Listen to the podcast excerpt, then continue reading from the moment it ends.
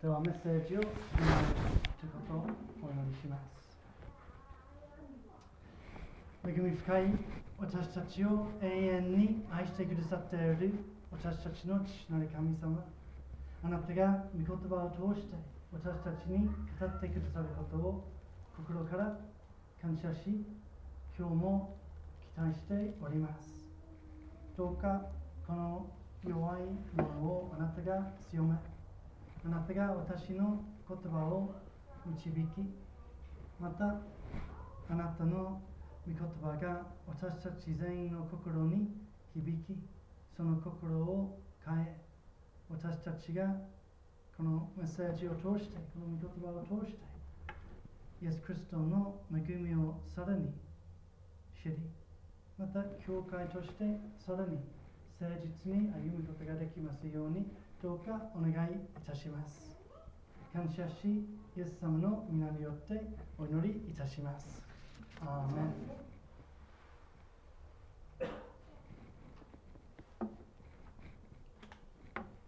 ペテロはこの第一ペテロで希望に満ち喜びに至る歩みを、ね、紹介してくれています。それはイエス・クリストの愛を反映し、良い証になり、永遠の実を結ぶ歩み、また神様が喜んでくださる忠実な歩みです。一生から、えー、日章の、半分くらいまで、ペトロはイエス・クリストの福音と私たちへのその影響を詳しく深く書きそして2章の後半からいろいろなあの特定の場にその福音を適用します。社会仕事結婚苦しみを生きている、え、時などですね。この5章の始まりで教会の生活に福音を適用します。つまり私たちが教会としてイエス・クリストにある喜び、希望に、えー、溢れるものになるため忠実に歩み愛に溢れる教会になるため神様が喜び私たちが神様のその素晴らしさを示し福音を伝わる教会になるための教会の生活に、えー、教会教会生活の、2つの鍵をここで紹介します。それは簡単に言うと、一つ、教会のリーダーがイエス・クリストに倣って国会するということと、2つ目として、教会全員が謙遜の身につけること。国会と謙遜、えー、まず1節から4節で、えー、ペトロはあの教会のリーダーの役割を取り扱います。でもまず、えー、考えなければならないのは教会とは根本的にどういうものかということです。それは2節に簡単に書かれています。一節に神の羊の群れという言葉があります。神の羊の群れ。それは教会です。同じ第一ペトロの2章25節にこういう言葉があります。あなた方は羊のようにさまよっていましたが、今は自分の魂の牧者であり、監督者である方のもとに帰ったのです。私たちは迷ってしまった羊。クリスチャンは神様がその迷いから救い出してくださったものです。教会はその群れです。もう私たちは確かに迷いから救い出され出されましたが、私たちはまだ羊です。羊は迷いやすい無防備の、えー動物です。私たちもそうです。なので神様は深い愛を持って私たちを養い導きまた守ってくださいます。引用したい本があるんですけれども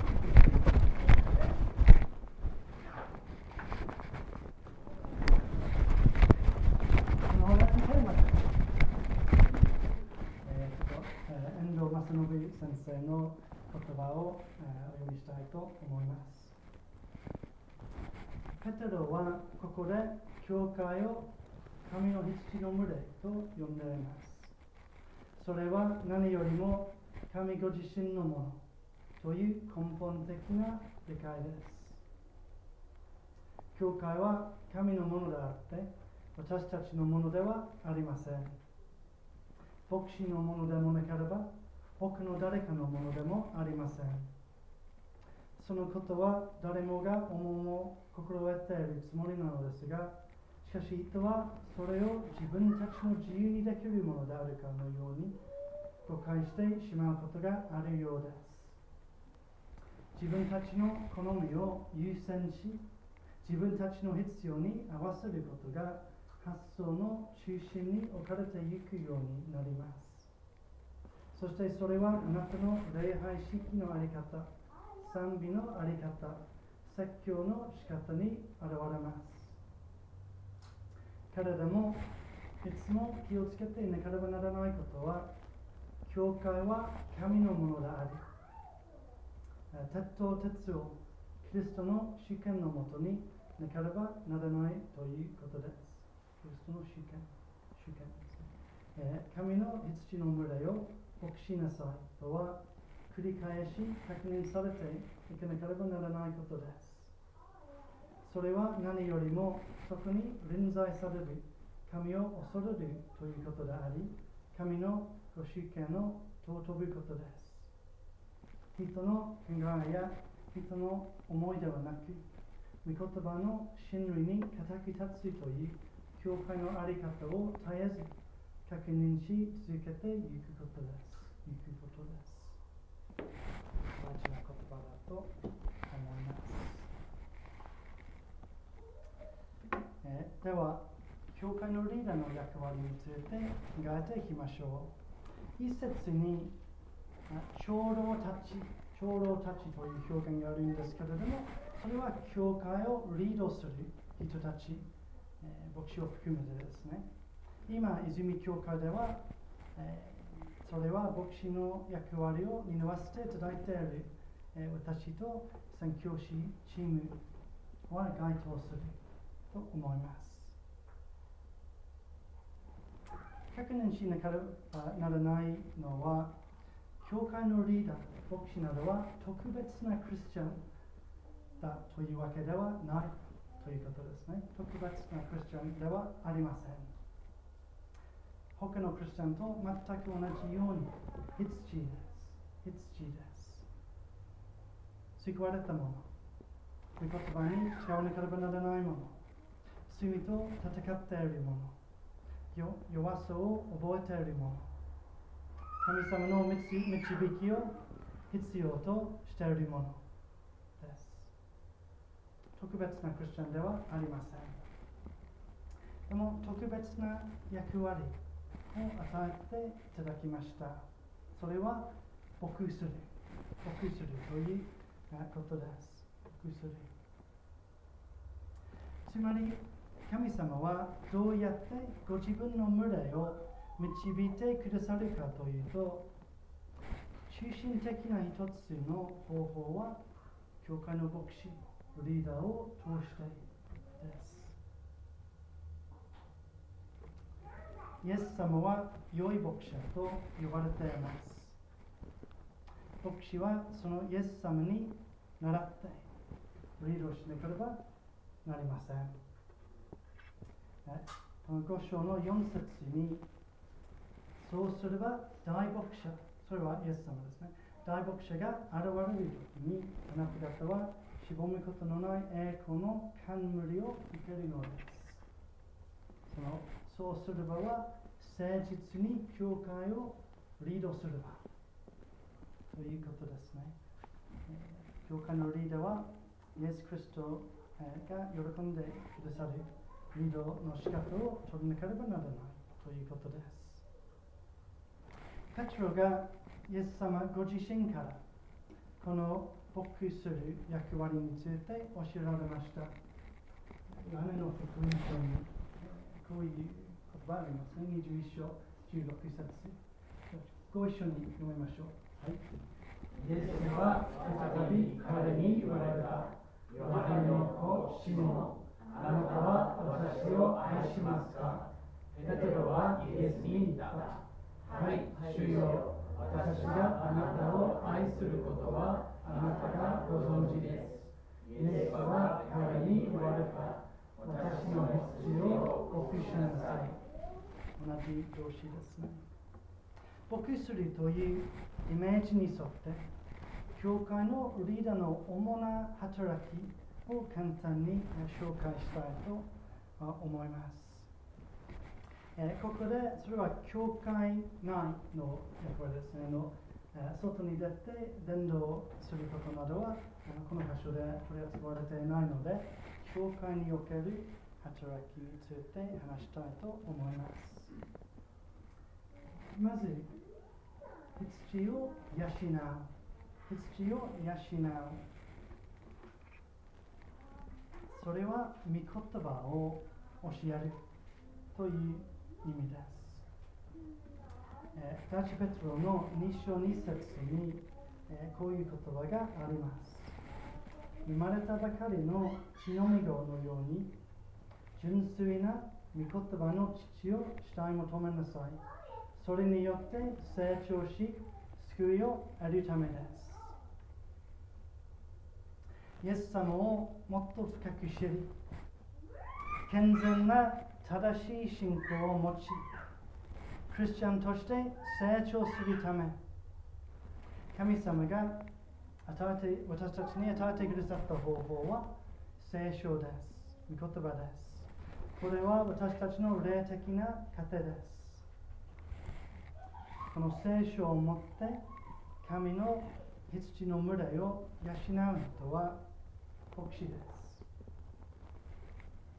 それはもちろんメッセージ、また個人的な学びを通してですね。でもそれだけではありません。あの会話を通して、えー、まあ、一緒に時間を過ごすことを通して、また最近からのあの牧会頼りなどを通してという役割。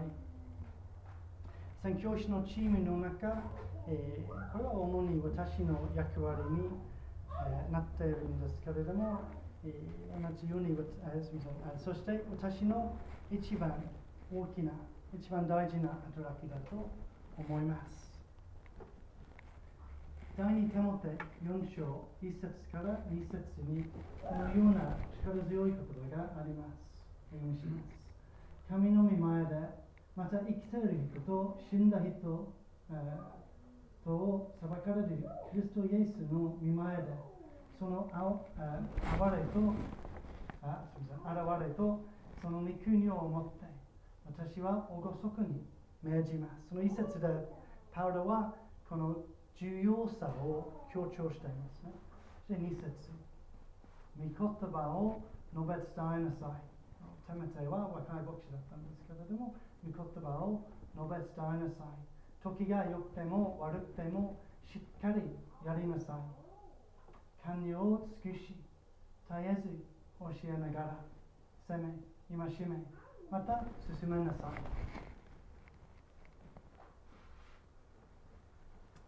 絶えず教える。神様はこのようなお方です。イエス・キリストはこのような主です。救いはこのようなものです。クリスチャンとしての生き方はこのようこのようなものです。などということを教えるという重い責任です。神様は聖書を通してこう仰せられるという教える。そして、えー、責め、戒めるという言葉も出てきます。それは改宗の教会の罪を指摘し、それについて注意するということです。そして間違った信仰を正そうとするということ、良くない道から、えー、取り戻そうとするという役割です。厳しい言葉を、え、使う必要がある場合もあります。私たちが、え、このようなことをしないといけないとき、お許しください。それは愛愛の技で、皆さんの霊的な益のため、神様が与えてくださった役割です。そして進める。それは皆さんの特定の場場面に御言葉を適用するという意味です。必要を養う。2番目は必死のために祈る。必死のために祈る。使徒の働き、6章4節に人たちは、えー、こう言います。ご一緒に読みましょう。はい、そして私たちはもっぱら祈りと御言葉の方針に励むことにします。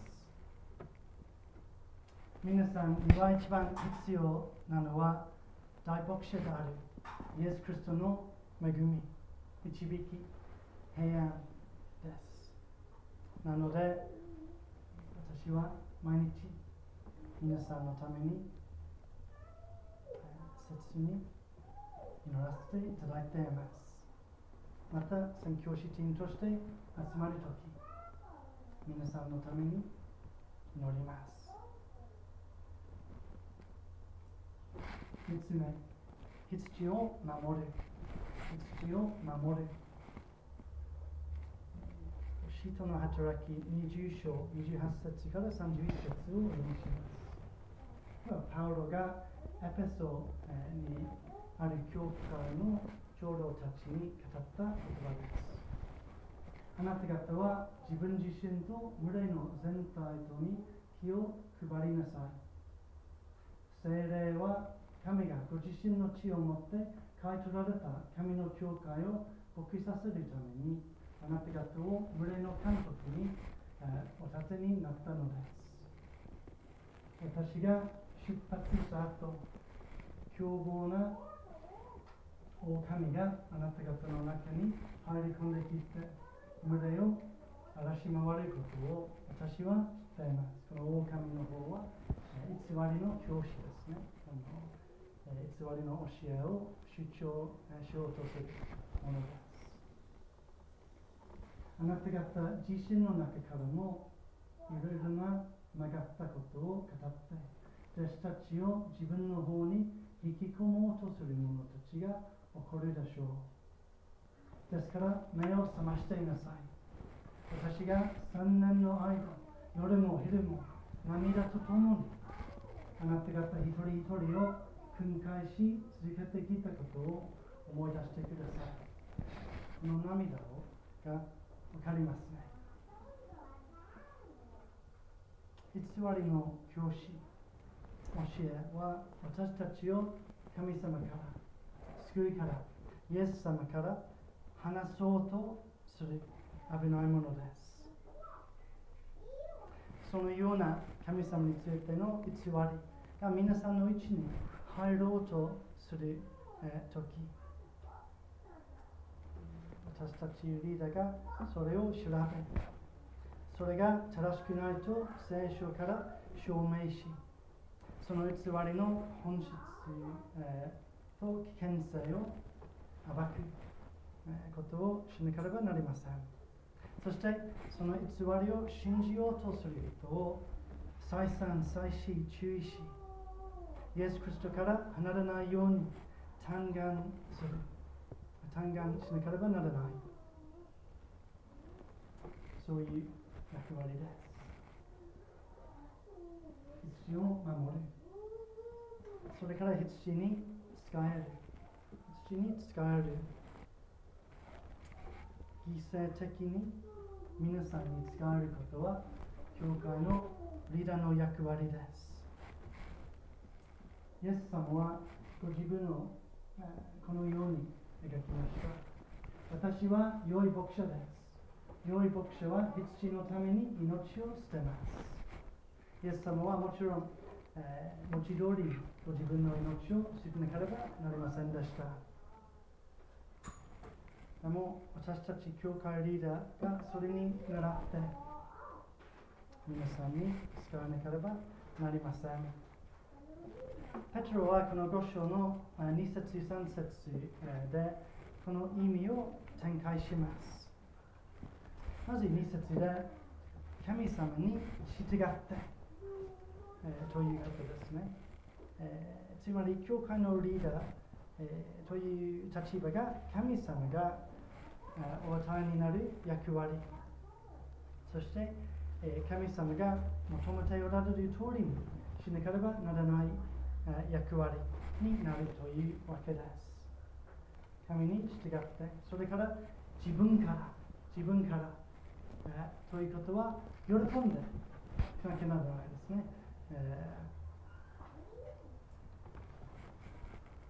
そして、えー自分の利益のためではなく皆さんの益のためにしなければなりません。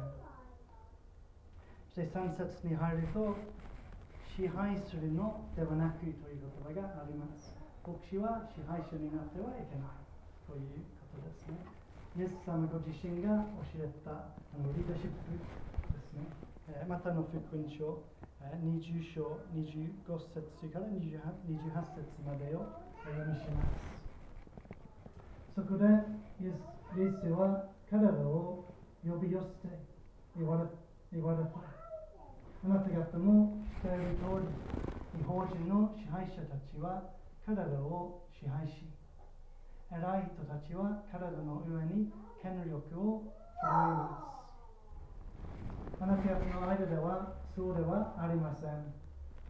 あなた方の間で偉くなりたいと思う者は皆に使われるものになりなさい。あなた方の間で人の先に立ちたいと思う者はあなた方のしもべになりなさい。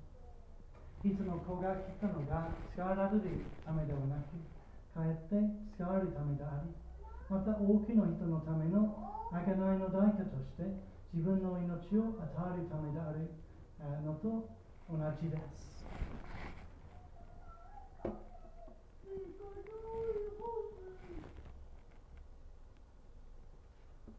私たちは皆さんのしもべにならせてただきたい。皆さんに使わさせていただきたい。皆さんの益のために働きたい私たちに助けられることがあれば喜んでそうさせていただきたいと願います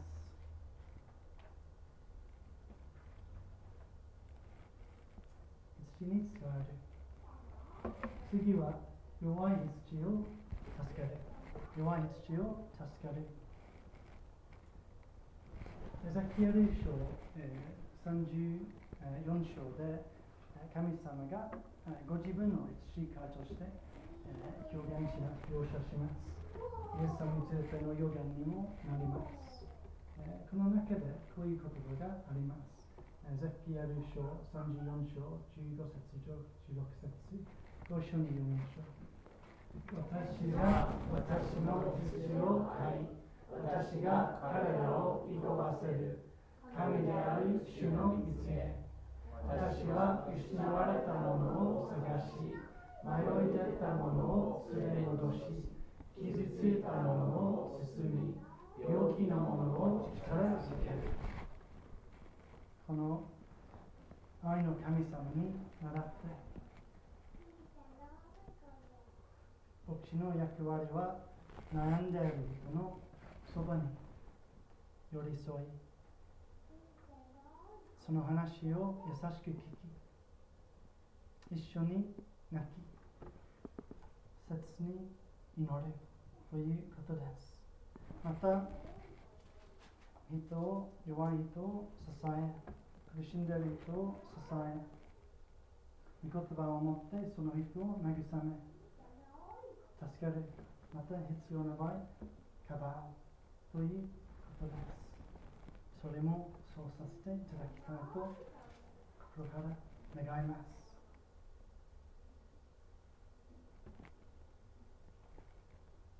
それもちょっと強いんですけれどもこれは第一ペトロ5章にはっきりと出てくるんですけれども羊の模範になる。3節にありますねそれは誠実にイエス・クリストを信じまたイエス・クリストと一緒に歩むことの本質を自分の生き方また自分の言葉で示すということです。私はこのメッセージの準備をしていて、改めて牧師の役割についていろいろ言わされていろんなチャレンジを受けました。でも何よりも圧倒されました。自分の弱さ、自分の足りなさ、自分の今までの失敗を痛感しています。私には私たち宣教師チームにはできないことです。できないことなんです。でも、絶望しなかったんです。なぜかというと、神様が私たちを通して働いてくださるということを約束してくださっているからです。私たちの上に大牧師であるイエス様がおられるからです。私たちのすべての必要をお与え、くださると信じます。圧倒されながら、これは光栄だと強く感じました。皆さんと一緒にこういうふうに歩み、皆さんの信仰生活を助けさせていただくことは素晴らしい光栄です。感謝です。ここに送っていただいて感謝です。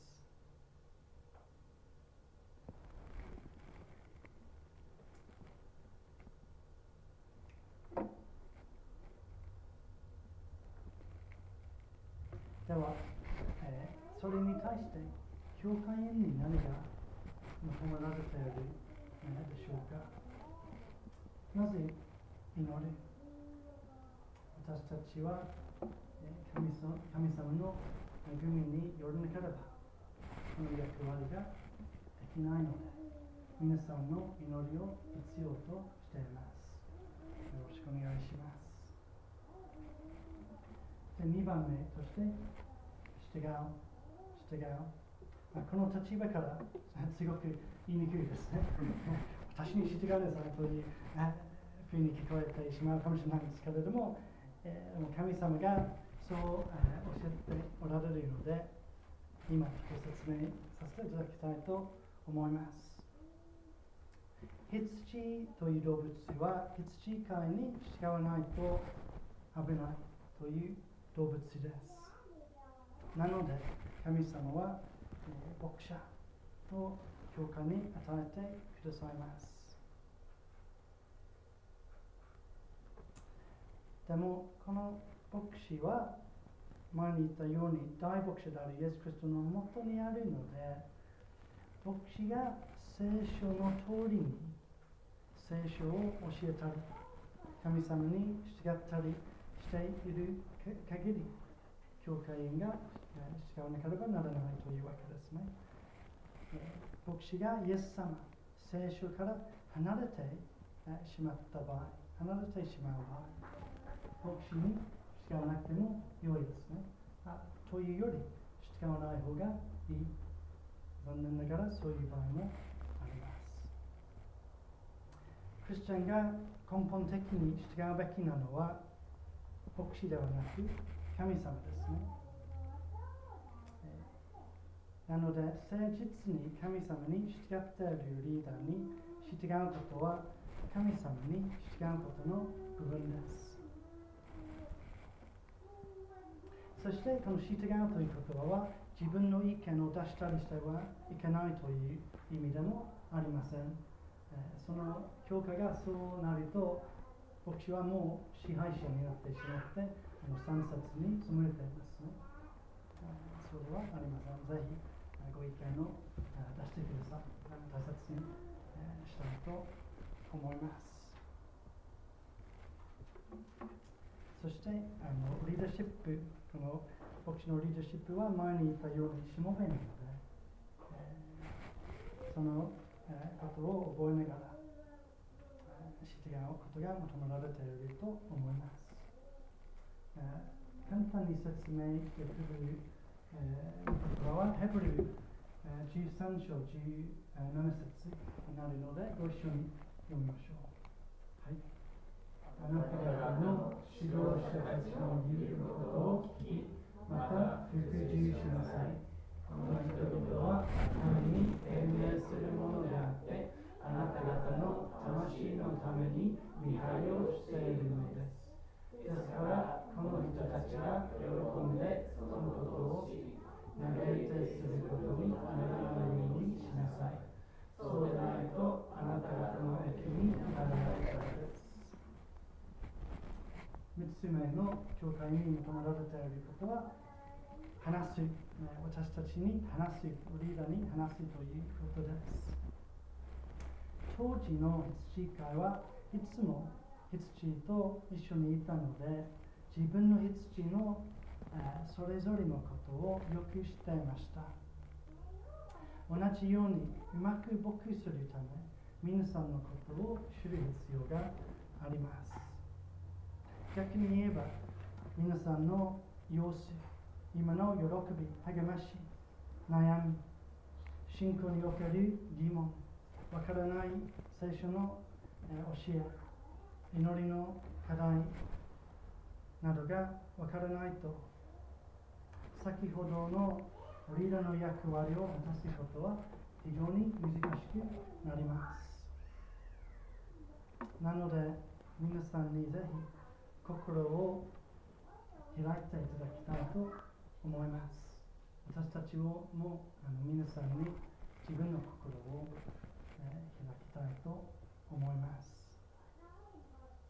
もちろんそれは私たちが、えー、名掘り、葉掘り、皆さんにいろんなことについて聞く、つもりがあるというわけではありません。えー、でも時々敏感な質問をなきならない時もあります。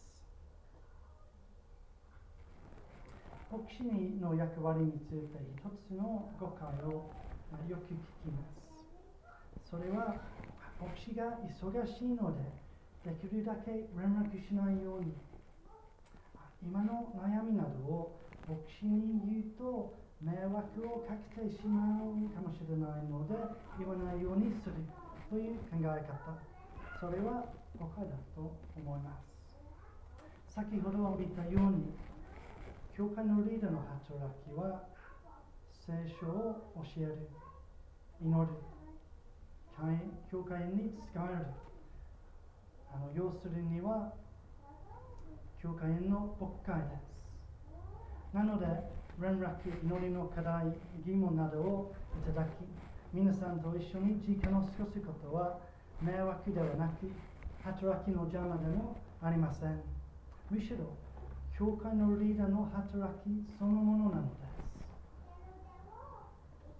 なので遠慮なく声をかけてくださ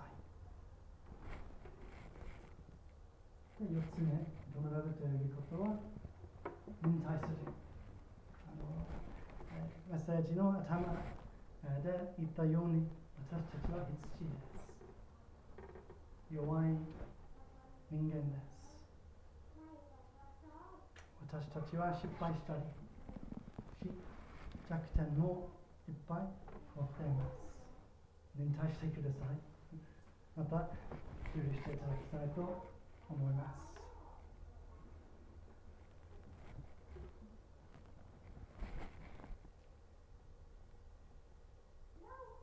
では最後に、え短く、えー、5節から7節を一緒に見ていきたいと思います。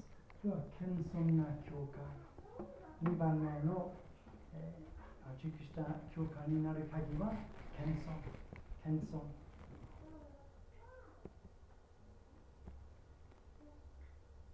それもイエス様に、えー、習うものですね。イエス様はえ誰よりも謙遜の歩みをしました。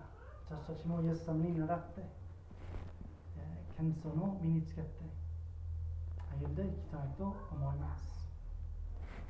ペトロがこの5章で描く、えー謙遜には2つの方向があります。それは他人に向かう謙遜と神様に向かう謙遜という2つの方向です。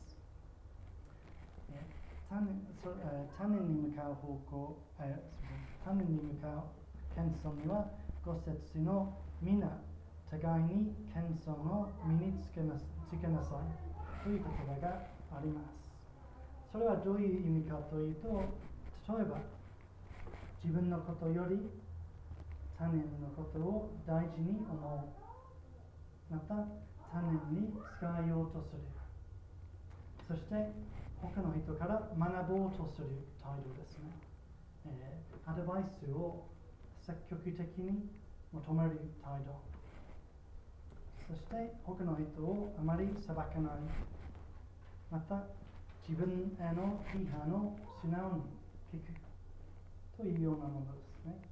そして神様に向かう謙遜は何かというと、神様の偉大さ、清さを、また、あすみません清さを認めること、また救いをはじめ、私たちが持っているすべての良いものは、神様が恵みを持って与えてくださったものということをも認めることです。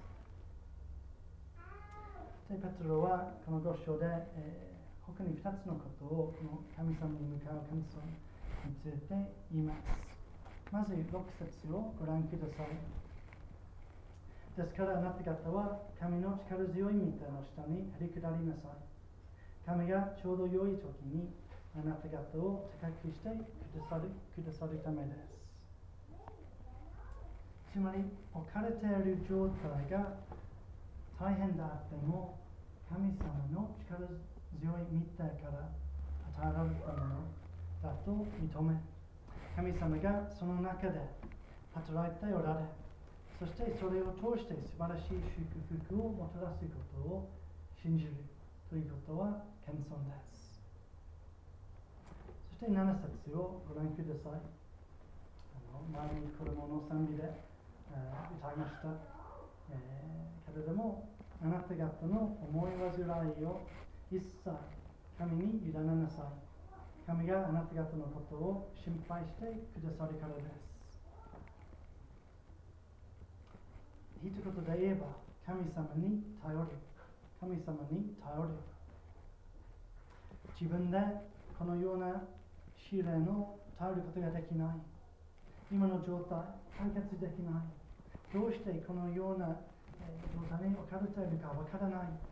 ということがあるんですけれども神様にそれを委ねることは謙遜です自分が解決できない自分がわからないということを認めもう神様がご存知であり神様が解決できるということを認めることは謙遜ですそのために自分のために祈らなければならないですね。時々自分のためにあまり祈れないクリスチャンになりますけれども、それは危ないと思います。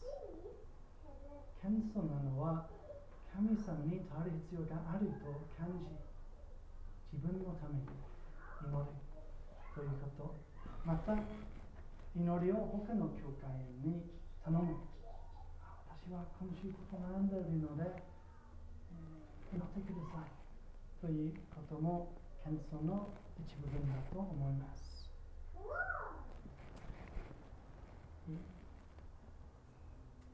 その謙遜ということの反対はもちろん高ぶり。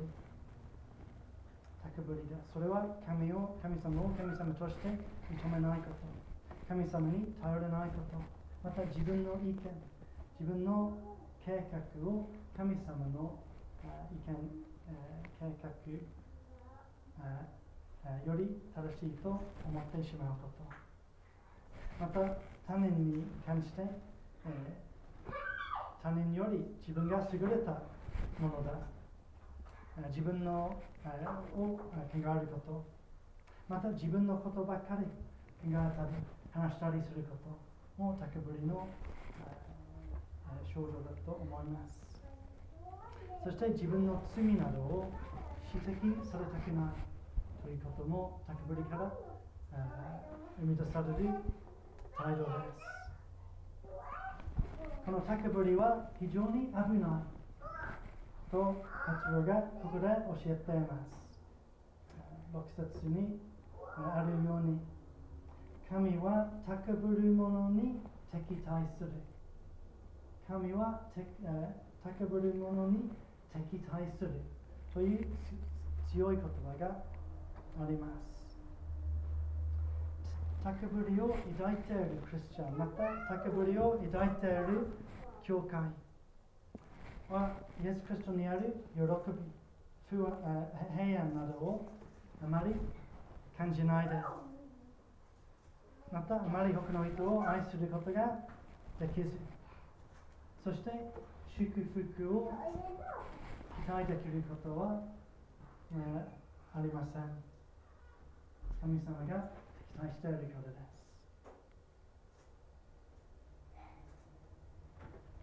もうそれに、えー、に対して謙遜は非常に恵まれることです、えー、6節の最後のところをご覧ください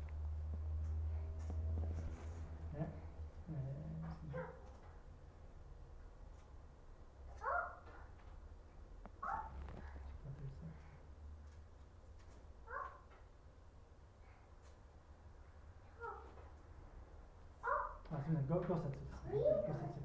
へりくだる者に恵みを与えられるからです。5節。へりくだる者に恵みを与えられるからです。謙遜は神様に近く、あすみません神様に近づく道です。謙遜は神様に近づく道です。喜び、平安、祝福への道です。また成長、えー、教会のビジョンなどが進むことへの道です。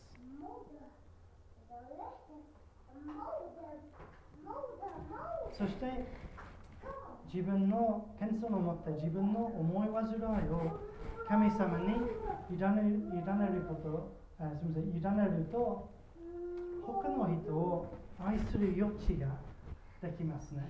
あの神様のえー、すみません自分の思い煩いを抱いてしまうと自分のことばかり考えてしまうんですでもそれを神様に委ねると心に空間ができて他の人を愛することができます。これは大変素晴らしいことではないでしょうか。大変素晴らしいことではないでしょうか。この神様に頼り私たちのすべての思い煩いを委ねることができます。この愛の神様恵みの神様力の神様に私たちのすべての思い煩いを委ねることができます。この神様は私のすべてのこと小さいことでも大きいことでも心配してくださいます。Seth, Seth, be quiet, please. 私たちがわからないかもしれませんが、神様がご存知です。私たちはにはいろんなできないことがあると思いますけれども神様にはできないことがありません私たちにはいろんな耐えられないと思えることがあるんですけれども神様は十分な力支えを与えることができます。前頭は暗いと感じることもあるんですけれども神様はどんな状態をもどんな状態にも明るい希望を与えることができます。神様が心配してくださっているので私たちには心配する必要はない。最後にご一緒に、えー、一節を読みたいと思うんですけれどもあのこの7節でペトロが詩編55章55編22節を使っているようなのでご一緒に読みましょうはいあなたの思いを主に委ねろ主はあなたのことを心配してくださる主は決して正しいものが許されるようになるじゃあ僕と思ってえー、お上司の時を持ちます。